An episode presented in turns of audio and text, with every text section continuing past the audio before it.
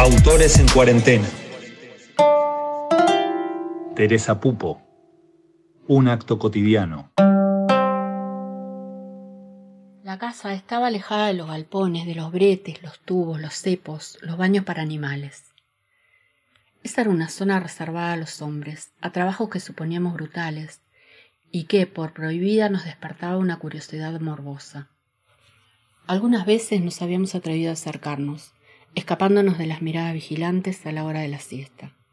Nos deslizábamos sigilosas hasta algún rincón desde donde se veía el interior de los galpones y esperábamos, casi sin respirar, hasta que apareciera algo. No sabíamos qué. Lo excitante era desobedecer y también, de alguna forma, el vértigo que nos provocaba la posibilidad de ser descubiertas. Ese año las vacaciones fueron lluviosas. Cuando dejaba de caer agua, el sol se asomaba unos instantes entre las nubes y enseguida se nublaba de nuevo. La lluvia nos tenía atrapadas dentro de la casa, aburridas de jugar a las cartas, de hacer castillos de naipes, inventar carreras de cascarudos. En cuanto alguien pronosticó buen tiempo para el día siguiente, hicimos planes. El objetivo, recoger huevos de ñandú para llevar a Montevideo. Planificamos la excursión cuidando todos los detalles. Fijamos la salida de madrugada. Apenas amaneciera teníamos que estar de pie. Después del desayuno saldríamos hacia la curva que formaba el arroyo junto al bajo, a la derecha de los sauces, hacia el lugar donde días pasados unos vaqueanos habían avistado el nido de ñandúes. Ya se había sabido de una bandada que andaba por esa zona. Llegar al monte nos iba a llevar una hora de caminata y no sabíamos bien lo que demoraríamos en descubrir el nido. Huevos, sacaríamos dos o tres. La idea era no deshacer el nido. Decidimos llevar con nosotras a las dos perras cimarronas. Su compañía nos daba seguridad y supongo que Edith sentía, como yo, un miedo no confeso a la bandada. Nos fuimos a dormir temprano, enseguida de cenar. Apenas llegué a mi habitación me metí en la cama, me arropé y cerré los ojos. Me costó dormirme. A la mañana siguiente, cuando escuché la voz de Edith, ya estaba despierta. Dale, se hace tarde. Enseguida sentí el sacudón en el hombro. Me levanté de un salto, me vestí y desayunamos juntas en la cocina, sentadas a la mesa cerca del fogón. Tomamos, casi sin respirar, el café con leche espumoso caliente. Cuando terminamos nos pusimos los abrigos y salimos rumbo al monte. Ya estaba clareando. El cielo tenía un color celeste muy pálido, medio grisáceo, algo lila y rosado hacia el este. Edith se colgó del hombro la bolsa para cargar los huevos que le dio doña Eva antes de despedirnos desde la puerta de la cocina. A ver si no vuelven con la bolsa vacía, muchachas, nos dijo con una sonrisa. Nos fuimos alejando, calladas, a paso rápido. El pasto estaba húmedo de rocío y las botas enseguida quedaron empapadas. Caminamos rodeando los galpones hacia el bajo. El monte seguía cubierto por la cerrazón. Las nubes que no querían levantar rodeaban los árboles y formaban una niebla baja y espesa que se aferraba a las copas. Antes de enfilar hacia el arroyo, al pasar por el costado del carneadero, Vimos acercarse a un peón que empujaba una carretilla. Dentro de la carretilla una oveja se bamboleaba. Tenía las patas maneadas con tientos y la cabeza golpeaba contra el fierro oxidado con un ritmo monótono que se mezclaba con el chirriar desacorde de la rueda.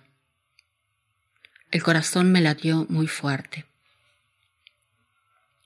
El hombre era corpulento. Llevaba una camisa de lana muy usada, raída en los codos, y unas bombachas de un negro desteñido metidas dentro de las botas de goma. Un sombrero de ala ancha, también negro, le escondía los ojos. Levantó la cabeza y nos miró de reojo. Buen día, dijimos al unísono. Él masculló un día, arrastrando la I, que sonó como un mugido, gutural, con un tono serio y bajo y siguió su camino sin prestarnos más atención. Sin recapacitar caminamos tras él y nos acercamos a una estructura de madera que parecía un sube y baja, pero sin asientos. Bajó un extremo con una mano y enganchó ahí una pata del animal. Enseguida agarró la otra punta, la bajó sin esfuerzo y se apoyó, empujando contra el suelo. Se agachó y trabó el palo con un alambre grueso con forma de gancho. En un abrir y cerrar de ojos, la oveja quedó con la cabeza colgando a la altura de mi cabeza. Los ojos negros, grandes y brillantes, no parpadeaban. No tiene miedo porque no sabe, pensé. Edith y yo estábamos muy cerca una de la otra, casi rozándonos, inmóviles y expectantes. Me adelanté. Quería ver, ver cómo se moría. Yo, como la oveja, tampoco sabía y tampoco tenía miedo. Mi mirada se detuvo en la mano gruesa y curtida que se acercó sin titubear a la cintura y agarró el mango del facón que sobresalía de la faja negra. Y con un ademán breve y certero atravesó el cuello de la oveja justo atrás de la garganta. El chorro de sangre le salpicó las botas y formó un charco rojo que se volvía cada vez más espeso. Los perros se acercaron, chapotearon en la sangre y lamieron del charco. El animal intentaba respirar.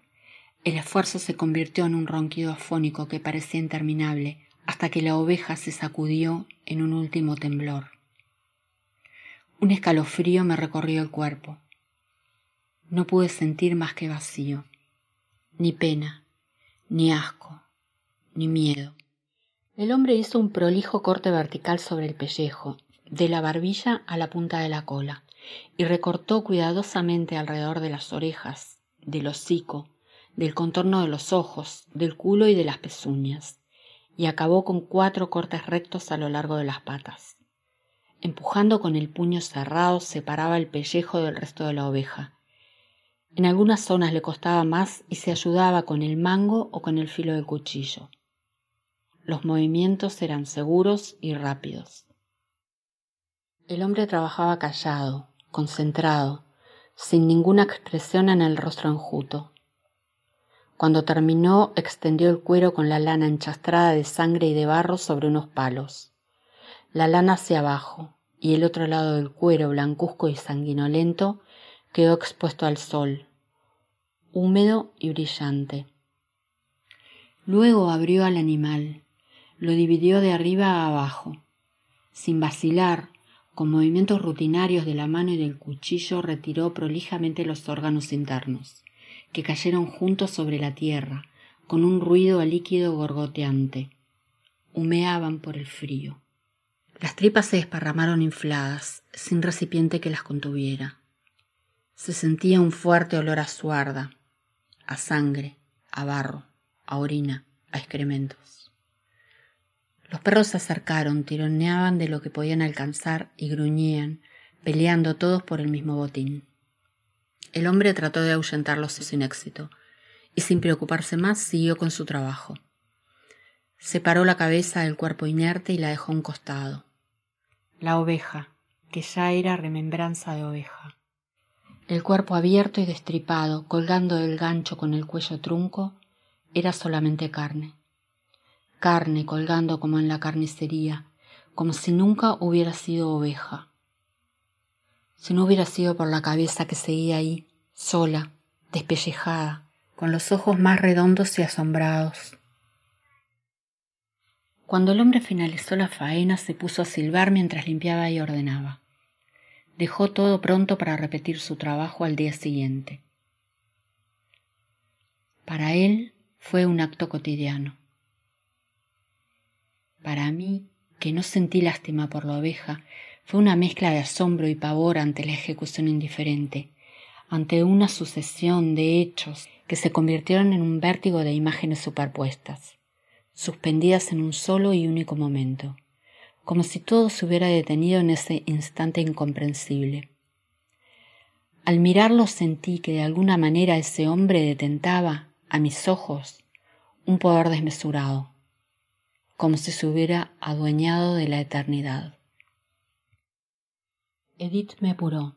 Teníamos que irnos. Caminamos hacia el bajo sin hablar. La neblina ya había levantado y el sol estaba bastante alto se oyó el grito lejano de unos teros. Unas águilas planearon elegantes sobre el monte. El campo estaba salpicado de macachines rosados y amarillos.